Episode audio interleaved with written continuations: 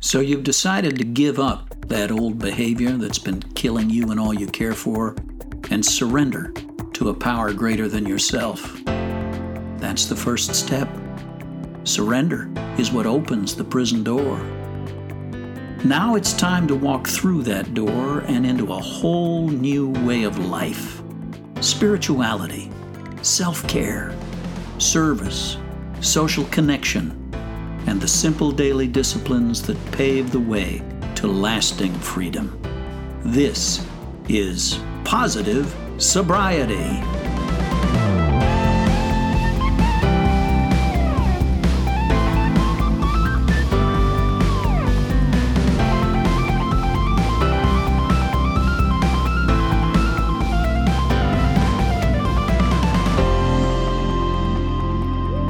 Welcome to another episode of the Positive Sobriety Podcast.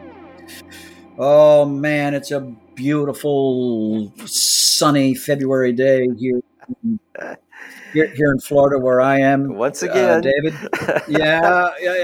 It's not bad here. I think we're going to creep up into the 50s today in Nashville. Partly cloudy, which for February in Nashville isn't terrible. So. We're getting there. Yeah. We're getting there. We'll survive winter. Yeah. Now, ours is an audio podcast. Listeners can't see us, but we can see each other. I see that you are you're in your office. I am in beautiful Brentwood. Yep. Okay. Uh-huh. Oh, which, by the way, I just saw yesterday topped the list of the safest cities in Tennessee. I don't know if that relates to anything, but you're in a wonderful place. But Brentwood's it's a wealthy town. It's a safe town. Yeah, very prosperous town. What we call the bubble here in Williamson County, just south of Nashville. Yeah. So obviously, in a town like that, there are no problems and there's no addiction and nobody is. No. We all look like the 21st century beaver cleaver with money. No, of course, now we know that's not the case. Right. You see a broad range of clients. I imagine that among your clients are some folks who are fairly well off and perhaps some folks who are fairly well known. Yeah. Yeah. Yeah. Now, all of that is bound by the strictest confidentiality. You're never going to disclose who you're seeing or what you're seeing them for, right? Absolutely, yeah. But I'm wondering whether if we just consider them as a class, as a group,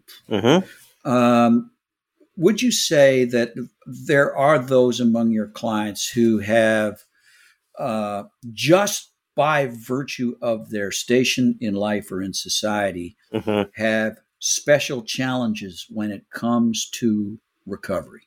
Oh man. Yeah. And nobody wants to hear the problems, of the rich and famous necessarily. I mean, but I'll tell you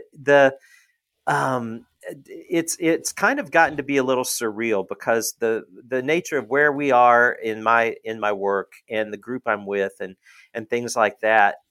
Last week I had, out of my 7 people that I saw in a day, 5 of them would be people that would have a relationship to the public that they could recognize, right. Okay. Yeah.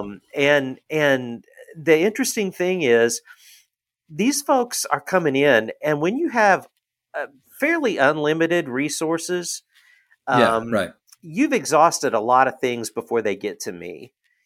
Sure. Right. I mean, sure, it's hard because sometimes, it doesn't take some of us long to burn through our options. And when you have a lot of options, to the extent that, I don't fly commercial, is an example. Right. Sure. And somebody says, I went to so-and-so for the weekend. You don't, it's just because they zipped out there and they zipped back, and but with recovery, it's interesting because the trust levels of folks who have a lot to lose, publicly, can be really unique, because, you know, they're in here, they're trusting me with their stories and with their issues. And sometimes they're, business partners or record labels or whatever that have to weigh in on helping this person get better. Other people have financial interests in this person or whatever. And the fact that some of these people feel like a commodity or a brand as opposed to an individual, and they have to separate what the brand is from who they are and what they are experiencing. It just gets to be really a challenging thing. And so, for many people, running off to rehab, in the general sense, is not going to be an option. They're just not going to do it, and and so we have much less walk into an open 12-step meeting. Oh, yeah, no way. Yeah, that's out of the question. Yeah, can't do it. Yeah, I've had clients who have had their picture taken at 12-step meetings. It's just, as inappropriate as it is, but they've got a unique set of circumstances. And so I don't think any of them would want us to, say, they're whining about it or, when I have this unique set of things, but they feel commoditized many times, and they feel, terribly vulnerable and terribly, maybe mistrusting is a little hard of a word, but they definitely feel very cautious, extremely careful. They have to be. And so when they get into situations where something is, where they lose their power to choose over a behavior or a substance, they're in a really vulnerable spot. And so they need some really unique opportunities to get care that maybe other people don't have to access so much. Well, you've just given me something to add to my gratitude list, David. I can be grateful that I'm not rich or famous, right? Honestly, yes. Yeah. Yes. Yes. Honestly. Poverty and anonymity are an advantage when it comes to this recovery process. Yeah. I think so. Yeah. Yeah. Yeah. In many ways. You recently had a conversation with some people who work closely with the kind of clients that you're talking about. Yeah. And I think it's a very enlightening conversation, certainly worthwhile for our listeners. What do you say we play that conversation next? That sounds like a great thing. Okay, we'll go there in a moment on the Positive Sobriety Podcast.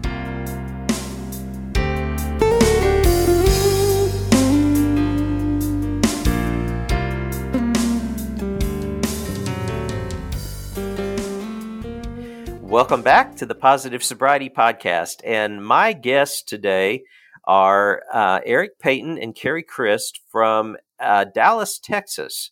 And they are the partners in a treatment recovery program that's a little unique. It's called In Vivo, and we're going to ask them all about it. It's a concierge recovery, mental health, life program, I think, is the best way to put it, because we agree that we're all recovering constantly in different ways and different stages of our lives. And they have a multifaceted approach to this type of work. And it isn't just for people struggling with substance abuse, like we might usually feature, or sex addiction or any process addictions. This is although they cover these things, this is a whole life kind of holistic, full-on approach to everything that is causing us to be stuck in these unwanted places in our lives. So, Eric and Carrie, welcome to the Positive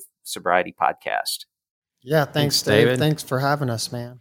Absolutely. I'm glad we were able to make all this work. And you guys are doing some unique and really good work. And I know we've had conversations in the past and continue to have conversations about things that we might be able to partner together on. But Eric, you're sort of the founder, I guess, of In Vivo. Is that right? Yeah, that's correct. I got into this field back in 2010. I was hired as a wellness guy out for Karen treatment centers. They opened up a place here north of town. So that's where I started doing the mental health and addiction stuff. And what I quickly found out while I was there, that treatment was very helpful, but the real work actually begun after you leave treatment. So yeah, right. That's where In Vivo, which means real world, real life experiences, started that in 2015. Carrie's been on board for the last 2 years, and he's really come on board to do operations and marketing and building relationships. I don't even like to call it marketing. And hence that's the reason why we're talking to you, because you guys connected, and we love what you've got going on. And like you mentioned, we're work in progress of trying to figure out a way that, we can collaborate, because so much of what you do is similar to what we do. I think, as you mentioned, we're just a little bit more concierge, and we work with less clients. So, right. Yeah. At least currently right now. Yeah. And so you came from the treatment center world, Eric, and you had a background also in fitness and coaching and all of that as well. Yeah, correct. My background prior to getting into the treatment world was, like you said, wellness, fitness, personal training. I pretty much had every job you could have in the health club industry. So I've kind of, and then I went back to school later in life. And I think that's one of the reasons why I can connect with some of these, even though I hate the term failure to launch, with some of these guys that are struggling to figure out what they want to do. Because, my point was I got my undergrad in psychology, thought I wanted to be into therapy, counseling. And then I quickly figured out that I'm a type of person that needs to move around and be out of an office, not in an office.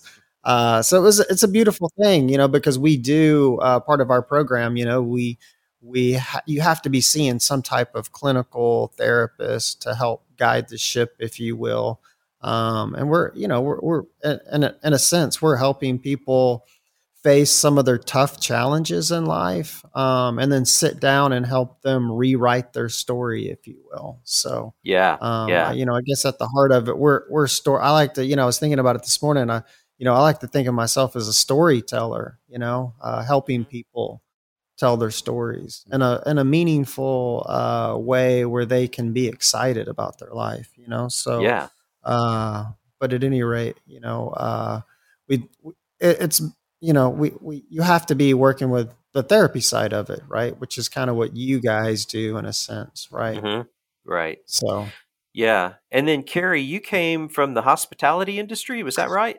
I did. I certainly did. I've got a 20 plus year background in consulting, working in the hospitality realm, and, Eric and I have known each other over 30 years. And so 1987. Yeah. 1987. Yeah. Oh, wow. So this guy came into my life with this beautiful blue IROC sports car. And I think we were enamored by wanting each other, but we've been connected ever since then. And so a few years ago, at one of my consulting stops, at a very prestigious country club that I was consulting with, Eric was helping me back a few years ago. I had some key employees of mine. I had 150 employees at one point, and Eric was helping my employees get where they needed to be and getting them to treatment and walking it out with them. And I was just, I was just amazed at what he was doing. And so we started talking and sharing some things. And then, one day it made sense. It's like, hey, how can we bring these two worlds together? And Eric's idea was, this company he founded and started always had a concierge component to it. And what we did was just kind of bring in a hospitality component to it. So it's kind of like if Walt Disney, would be able to come back and show us kind of how to do it better. It really helped because there is a strong hospitality, white glove aspect to what we do and working with very small people and limited amount of people. And David, you and I have had many conversations, kind of how we could potentially work together in the future, but understanding this very pack team approach to client wellness and meeting the client where they're at, right? And so often I hear on your podcast, which I listened to several of your episodes, about, you know, people that are 12-step adverse, right? There's other things out there. There's not one size fits all. So I think, you know, Eric really grabbed onto that when he was at Karen and brought that in, you know, into something a little bit more mainstream. And then you couple a very, you know, a team approach with the hospitality element. And then you've got something that no one else really has out there. So, you know, did it patent something like that? No, but it's always a work in progress. This small team doing more meaningful work, more intentional, but touching less people. So that's my contribution in bringing that to the program and helping, you know, consult in that way. And it's been a wonderful thing for me. You had asked at the top about this is where, you know, maybe I tell a little bit about myself. Yeah. I realized when I got into this field, David, with Eric, that I'm a recovering people pleaser. And that's what made me really good at my job. And a lot of people are like, recovering people pleaser? Did you just make that up? It's a real thing. There's some codependency in there. It made me really good at my job, like I said, but it made me really bad at relationships. And so, you know, when I got into this and Eric warned me, he goes, hey, you know, when we get together and start working on this, it's going to take you for a ride. And I was like, yeah, I've got this, really, I'm fine.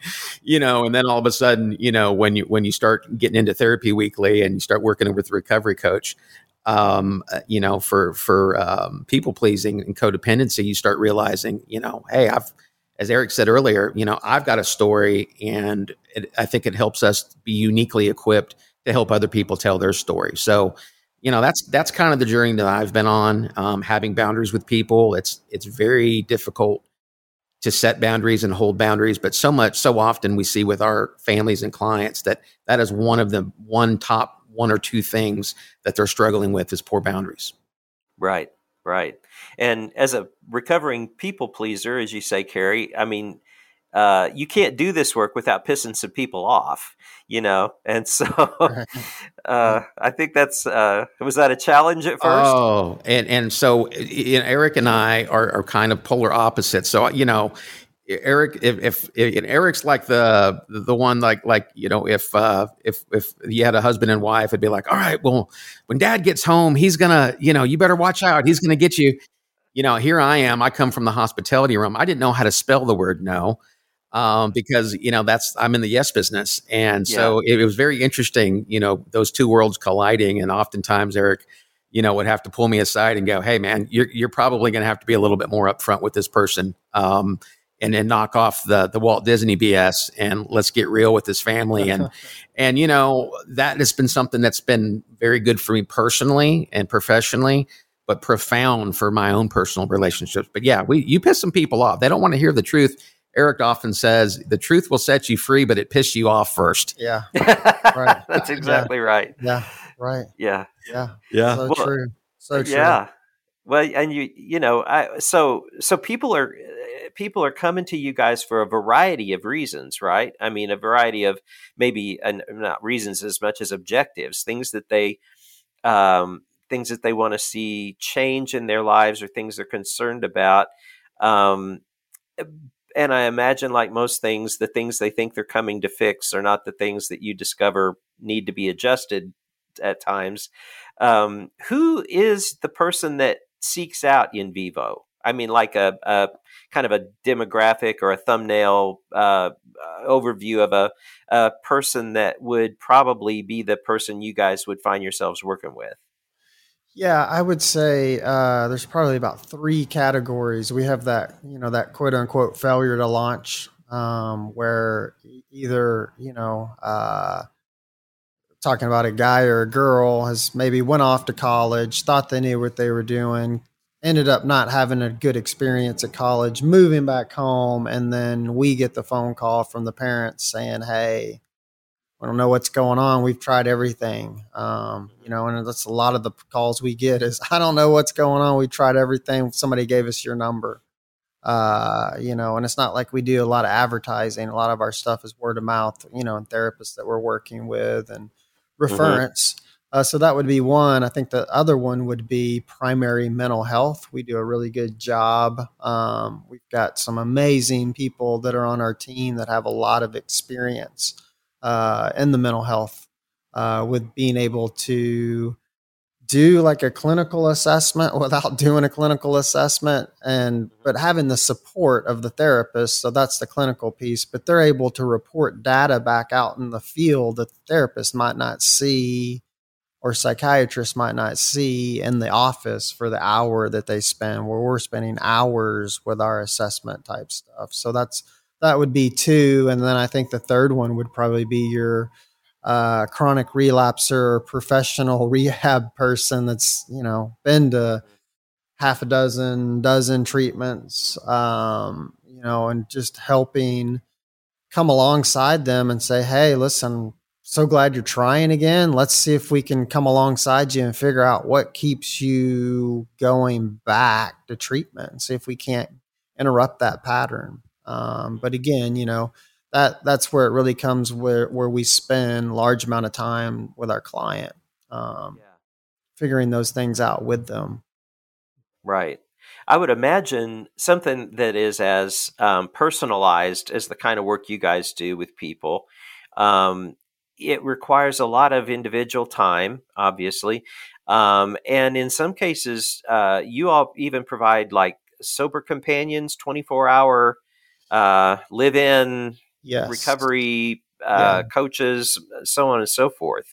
Yeah, absolutely. We tell people it's easier for us to tell you what we don't do than what we actually do, because unless it's illegal or unethical, like, one of those things, like we're going to help you get through this. Like this is the, again, why In Vivo was born, because this is real world, real life stuff that we're helping you jump over. And if that can contribute to you staying sober or keeping your mental health intact or reaching the goal that you want to reach, then we're ready to, as Carrie says, not jump in the driver's seat, but, ride, right next to you while you're doing life. So absolutely. Yeah. So if I'm somebody that is, let's say, in relationship or married to a family member, someone who is really treatment resistant, they don't want to go.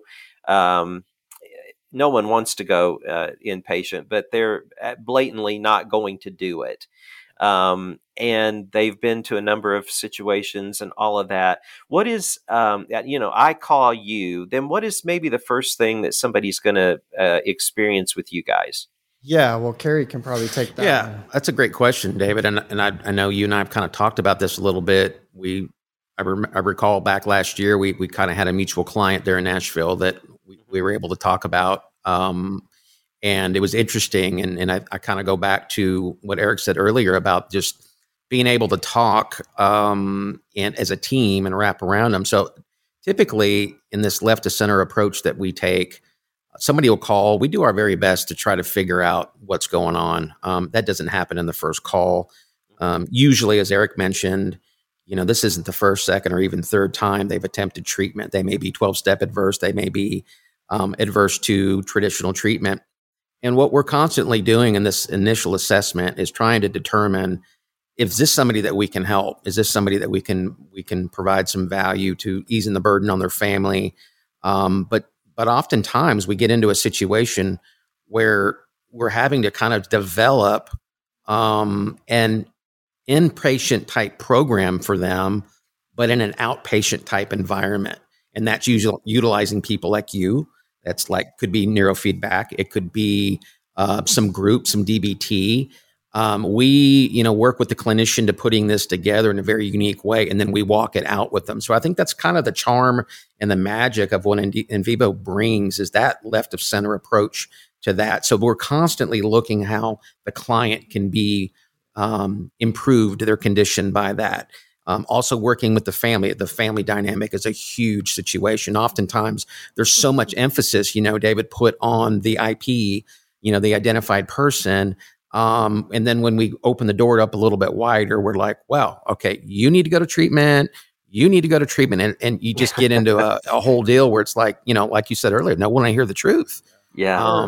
Or just doing the work, you know, and that's part of what we do when we work with somebody is we empower them, which takes all the finger pointing of, well, if I hadn't had to go to this treatment center and if I could have kept my dog with me or fill in the blank, or if my husband would just do what he needs to do. So we empower, as Carrie's, the whole family system. Yeah. It's like, okay, like, I'm going to do the work. Ready? Like, here we go. Like, and then you take all those excuses away from people. And it I think it really throws a lot of people off when we give them that opportunity. If it's warranted, like if we have the clinical support, which we always do, we've got a case right now where, you know, it's left to center what we're doing, but we're getting amazing results already. I mean, we're talking about, just some really cool stuff, and it's empowering because it's empowering to the client, and they're actually making these small goals and winning every day, which builds up the confidence. And, you know, specifically with mental health, the longer you can stay in a good spot, right? Mm-hmm. Mm-hmm. The better it is for your mental health. And that's for anybody, right? If I'm doing all the key things that I need to be doing, in my life, and I feel better, then it's a no-brainer.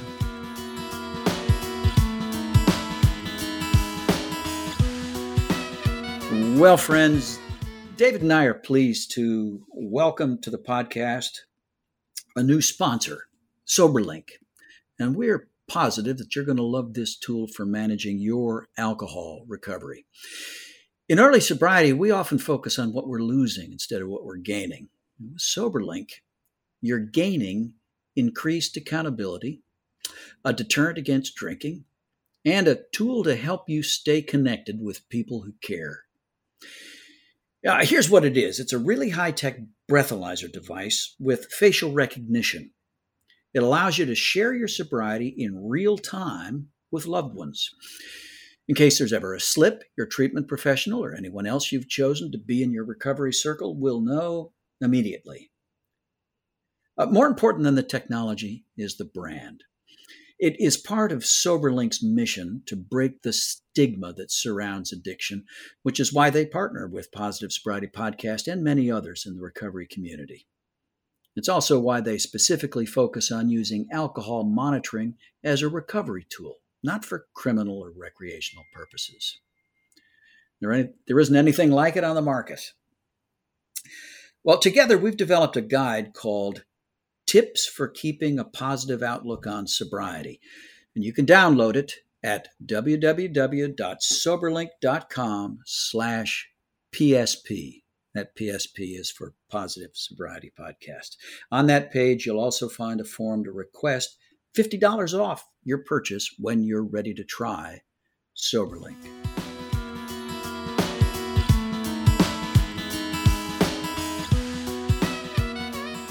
Well, and we tell people all the time that multiple things in their lives have to be addressed and changed and relearned in a lot of ways. And so it sounds like you guys are able to kind of help people identify this more whole life kind of recovery, as opposed to, you know, you're just sending somebody to go camp out with somebody so they don't drink or use or act out. Correct. Yeah, we're not one thing we don't do is we don't just babysit somebody, because that's miserable for all parties involved, because usually if you're in a babysitting job, they're just doing it because they need to check a box. Right. Yeah. And that's just, we're not box checkers. So, yeah. And sometimes those clients come back around. One of the great things we do with those kind of clients is you know, even though we know it's a horrible idea, minus, you know, if we feel that person's in danger, we'll buy into their plan and tell them that they don't need us. Like they don't need us. And it's very effective, because usually their plan is super horrible and it implodes really quickly. And then they call you back. So, You know, it's just, I mean, and I know you get that because I'm sure you see those same types of clients, right? Oh yeah. We have, you know, lots of folks that come in and, you know, a short period of time in, they are either, you know, pronouncing themselves cured or they're right. throwing up their hands and saying, you know, I came in here to talk about my drinking, not about my trauma, you know, yeah. Right. And then about 3 months later, you know, you get a call and something else yeah. has happened and they're ready to talk about whatever they have to talk about yeah. to, you know, experience change. Yeah. But, yeah. you know, a lot of, because I'm in the greater Nashville area, I have a fair amount of people that are, in entertainment or associated with it. And because I don't think it's just entertainment, so I'm not trying to throw a big stereotype out there. But a lot of the situations in entertainment, as an example, revolve around people who believe themselves to be very unique, as do, you know, most people suffering with addiction or some type of substance use issue or unwanted behavioral issue. I think all human beings in a way at our core love to believe that we're very unique. Oh, right. But does your program, because it is tailored to individuals, how do you avoid the temptation to perpetuate these folks believing in their uniqueness as opposed to you just offering them a very specific way to help themselves? Does that make sense? Yeah, no, I hear what you're saying. And I think ours is really like, I think through relationships over time, we're able to slowly, if there is, I mean, it's funny you're talking about this because we do have a client right now. It's a longtime client. And it's like, you know, the saying of, take the cotton out of your ears and stuff. Yeah. I mean, yeah. So it's one of those deals where, you know, if we didn't have a relationship, we can tell him something like that in a loving way, right? That, you know, meaning that he's not unique in this situation. And that allows us to, you know, just have a real, if you will, heart-to-heart conversation about maybe blind spots. Does that make sense? Yeah. And if I could piggyback on that, I think too, David, when we're talking about these creatives, and I know you and I have had many conversations working with creatives, both in Nashville and other places, our experience is, you know, with creatives, there is a different approach. They are special people. They're creatives. They recover differently. They learn differently. And some of them are awfully proud of themselves for, you know, being different, and they've got a lot of people that are, you know, continuing to keep them there. So our best, you know, approach to that is just honesty with them and realizing that, you know, they are oftentimes if you look a little bit deeper, and I think you know this when you mentioned earlier about your trauma, everybody's got a story. Everybody's got a story. The better that we understand their story, the better chance that we have in creating that rapport, well, they'll actually allow us to open a door that would otherwise always remain locked. And I think that's an important part of what we do and effective with creatives as well is, you know, finding out what their story is. And then we take a little bit deeper approach in learning more about their family dynamic. And you know, as well as I do, David, you've been doing this much longer than us, is you get into that deeper level with the family and you start learning, you know, what that's all about. Right. For us, that's the key. That's the next level advantage that we have is learning more about the family. That'll tell us what we need to know. Yeah.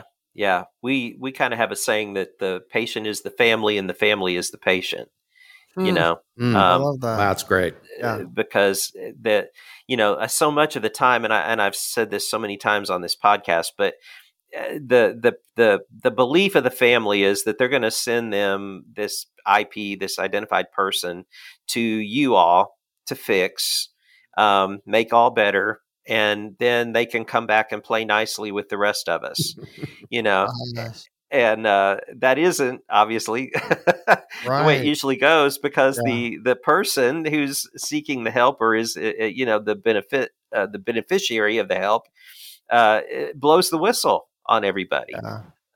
as they heal and get better. And that whistleblower suddenly disrupts the whole thing. So recovery is probably the most disruptive thing in the whole world for a family. Yeah, that's the part that I guess they don't tell you sometimes is it gets worse before it gets better. But if you hang in there, and I think that's just a life lesson, right? You know, that's constant. We were talking about recovery, you know, just in general of life, right? There's this constant, oh my gosh, it's getting a little rough. Most people want to quit, throw up their hands and go back to what they were doing, which was not working. And again, as Carrie mentioned, that's what we try to do with the whole family system is say, hey, listen, none of this is coming out of a judgment. It's really just, man, we love you, love wins. So, and we're fortunate we do get to work with some really neat families that really want to do the work and get better. And man, it makes it fun because, you know, otherwise it's hard, right? Even when you want to change, it is hard. You know, it's absolutely really hard. So, anyway, we're just, we are blessed to be doing the stuff that we're doing. Yep. Yeah. Well, it's a wonderful opportunity, you know, that we all have to watch people in their process because we're all in a process for one thing. And, but it's a privilege to share that process with people, I think. Yeah. And, especially as individuals, as you guys get to spend more time maybe with than other treatment, modalities might. Yeah, that's a great point, David. And we are blessed to be doing this. And, you know, we really do try to look at all 7 dimensions of wellness with our clients. And there might be some doors. You mentioned this earlier, alluded to it.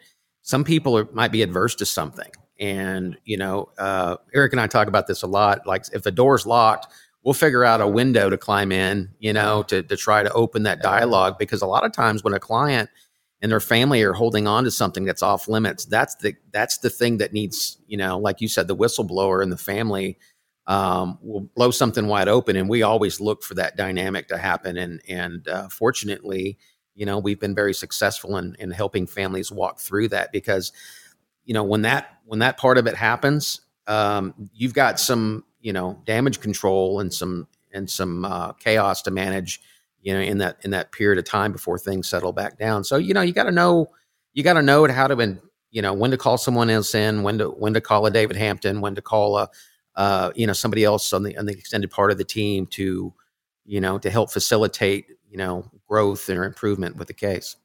Mm-hmm. Yeah. And if I'm just, you know, Joe Blow out here, and I hear you guys and I hear about you guys and I call and I say, you know, things aren't going so great. I'm not sure even what I need, you know. I hear my, you know, sort of besetting behaviors, but I'm pretty sure I'm messed up beyond that. You know, what would be the first step with you guys? What would be the next thing that they could anticipate? Well, I think that could look different again, you know, just based on the scenario. You know, I mean, Carrie does a really good job about asking these key questions, if you will, to kind of gather more information. Really, it's just, and we usually like to talk to people at least 3 times before we even talk about even engaging with us. We just really want to do a good, you know, assessment or gathering of history before we recommend anything. So it could be anywhere from, hey, sounds like you just need to start some therapy and then circle back with us in 30 days. So that's a free call, right?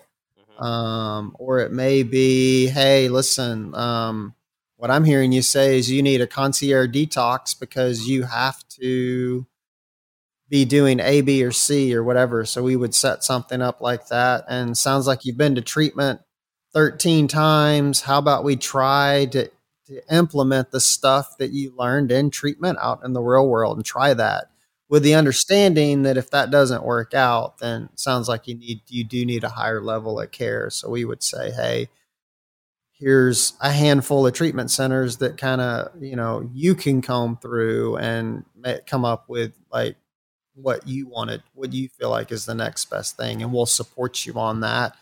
And then, you know, I mean, that might be a person that we stay engaged with while they're in treatment all the way to when they discharge, to come back to walk that out with them again. So, you know, but doing that 3-call deal, as Carrie has kind of coined, is really a huge part of our model, and just gaining all that information from whoever the person may be. Yeah. And as Eric mentioned, oftentimes, you know, we will get a client on the phone. We're not getting the whole story, right, on call one. Oh, we'll sure. Get a little bit more on call two. And then after call two, we'll kind of determine, you know, if we're appropriate for the client's appropriate for us, because we only work with a small amount of people. And we want that work to be very meaningful. But we do understand that, you know, there's a lot of things that we don't know, and that's probably, you know, will come out. So, you know, I think we're very versed in approaching that and trying to find out, you know, elicit what we can on the first call. We always encourage transparency as much as possible. And if we get that on the first call, I think there's a better chance of a second call. You know, I think we can kind of sort through that. And Eric mentioned this earlier. It's like, you know, do you really want to do the work?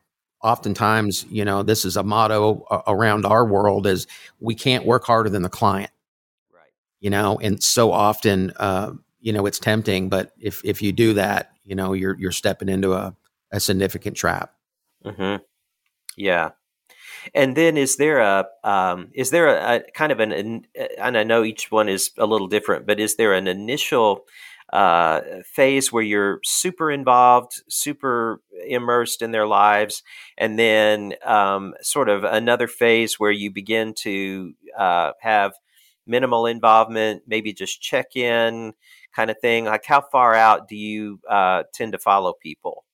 Yeah, so we have what we would consider like our immersion program, which is kind of our assessment that we like to do the first 2 weeks of working with somebody. And it's heavily involved with what's going on and trying to get things, you know, by that point, we've already got like a checklist, if you will, or action items that we want to, the client or the family wants to see happen. And so we're actively working on help on whatever it is the client needs the help on. And then from there, it generally phases into more of a coaching role. So, you know, as you mentioned, that could be tapered down, if you will, where, you know, because the whole point of this, right, it's to eventually, you know, we want to walk alongside you to identify like the key things in your life that are keeping you stuck, give you some different options for those, as they're going to probably continue to come up, right? I mean, that's recovery in general. That's why you have all these tools, if you will, to work with. And so again, we're helping them walk that out with the hope that eventually one day, you know, hopefully sooner than later we go away, right? But we're always here. You know, we have all kinds of like different levels of the coaching that we do. You know, especially with COVID, you know, that's just made this virtual thing even more, you know, acceptable, you know, especially with the younger ones. Right. You know, so at any rate, yeah, that's kind of the. Yeah. And if I could tail in on the end of that is the family work that we do also, depending on the case. You know, you'll have one of our coaches will be, you know, working with the IP, and somebody else would be working with the family, you know, separately. And we encourage that we work parallel like that. Mm-hmm. And honestly, if the family is not willing to make the commitment to do the work alongside of us, then they're probably not going to be appropriate for what we do, because, you know, we provide results when we know when that recipe is mixed well. And then lastly, it's something I think Eric said earlier, you know, if at anything else, we're going to guide them to therapy as a prerequisite. That is absolutely, we will not work with a client unless they're in therapy. So if they come on and they're adverse to therapy, we'll we'll figure out a way to package it up to, you know, redirect them back to therapy. They won't even maybe even realize they're doing it, but that's where they need to be. They need to be working on that family of origin stuff. They need to be working on themselves. And that's something that no matter what, even if we don't work with a client, we're going to make sure that they get to a good therapist. Yeah. Yeah. So does a person who is thinking about the model that you guys are describing, does that person have to be a high net worth individual, a pro athlete, an entertainer to be able to access this level of super individualized help? No. And I would say that, you know, all those categories you listed, that's a very small percentage of our clients. Most of our clients are just your everyday, just normal, what I say, just a normal person walking around. You know, that needs some help, that's struggling. Yeah. Right. Well, yeah, I wanted to get that in there because I know that words like concierge treatment and things like that can evoke some exclusivity. So I want to make sure people know that they can call you and talk about treatment options in a way that, you know, they don't have to be, you know, one of the 10 richest families in America to come in and benefit from your help. So absolutely not, man. And as Carrie mentioned, everybody's got a story, and that's, you know, I think I can speak for both of us. We love hearing people's stories and how we can help, because we both are very, we love to help people. And I'm a people pleaser too, / perfectionist. So, listen, and if we're not a fit for you, we're the first person to tell you we're not a fit, but we'll help you get, you know, and that's free. That's free always. Yeah. But again, just to reiterate, you guys are whole life, recovery, treatment. It's not just you guys aren't just for substance use disordered folks or folks that are, you know, in process addictions. This is, you know, if I wanted to lose 30 pounds and get out of debt, I could call you guys. Is that true? Absolutely. I mean, we love those kind of things, that are out of left to center. It's just, you know, for me, again, it's like, you know, I'm an entrepreneur, so I love looking at something like a project, right? Hence the In Vivo project. You know, I mean, that's what we do, is we take on projects. And, you know, if I can brag on our team, we have an amazing team that we all love people. And I believe we're all healers, and you know, not one time since I've started this have I put an ad in the paper or went to a recruiter to try to help me find people. They've came to us. And I feel like that's the same thing with the families we work with too, because we say, you know, when you come on board with us, you become part of the In Vivo family. So, and we just, we're grateful. Yeah. Well, how can folks get in touch with you? What is some of your contact info? Yeah. The easiest is the website. It's theinvivoproject.com. And that'll get you everything you need to get in touch with us. We're on Instagram, Facebook. We're not TikTokers yet, so if you know what that is, but that's the new hot thing right now. Yeah. Maybe we'll hire Clark full time to be our TikTok guy, which would be amazing. Then I probably should too, because I'm a little behind on the TikTok. Hey, listen, I will get you Clark's information.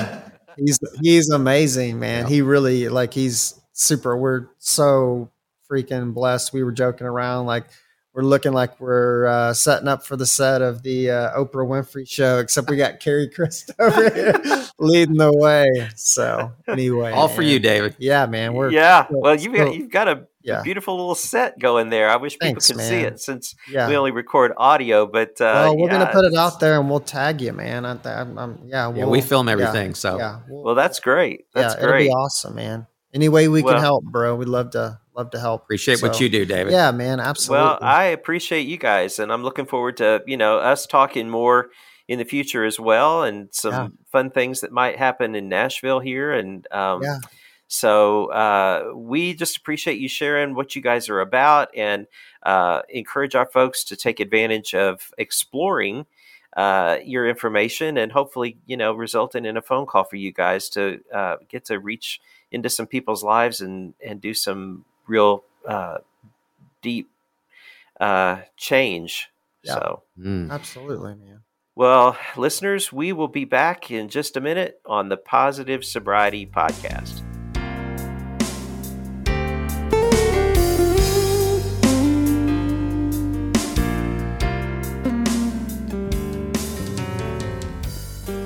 Welcome back to the Positive Sobriety Podcast. And Nate, I wish you could have been a part of that conversation with Carrie and Eric, our friends from Dallas. But they have a really unique approach to helping people in recovery that are somewhat 12-step averse or treatment averse, or situations that just aren't going to lend themselves to people accessing more traditional residential opportunities. So it was great to hear just their approach and how they are able to reach out and kind of uniquely package something that would maybe not be for everybody, but certainly benefits a certain population.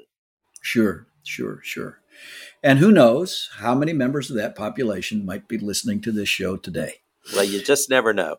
You never know. I am often surprised by the folks who sometimes conspiratorially, you know, take me aside and say, "Hey, by the way, I really like that Positive Sobriety Podcast." I know. It's been kind of fun.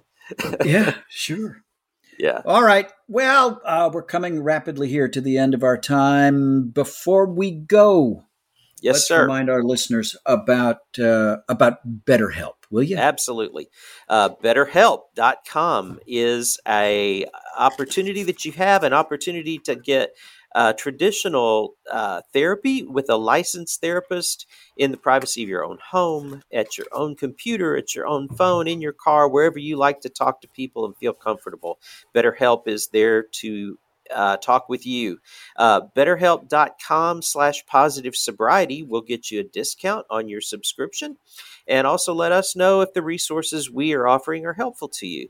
But BetterHelp.com is not something that you're locked into. If you get into a relationship with the therapist and you feel like maybe this isn't a perfect fit, you can always opt for a new therapist, and they will help you find the person that's best suited to hear you and your somewhat unique situations. And so try BetterHelp.com/positive sobriety and get unstuck. Fantastic. Well, David, I guess that's a wrap. Until next time, I'm Nate. And I'm David. And we are your pals on the Positive Sobriety Podcast. The Positive Sobriety Podcast is recorded at Crossroads for the Nations in Brentwood, Tennessee. Live producer Rick Schnelli, music by Rick Schnelli, theme music by Matt Ulrich, hair and makeup by Lyle Lovett, wardrobe by Kathy Gifford.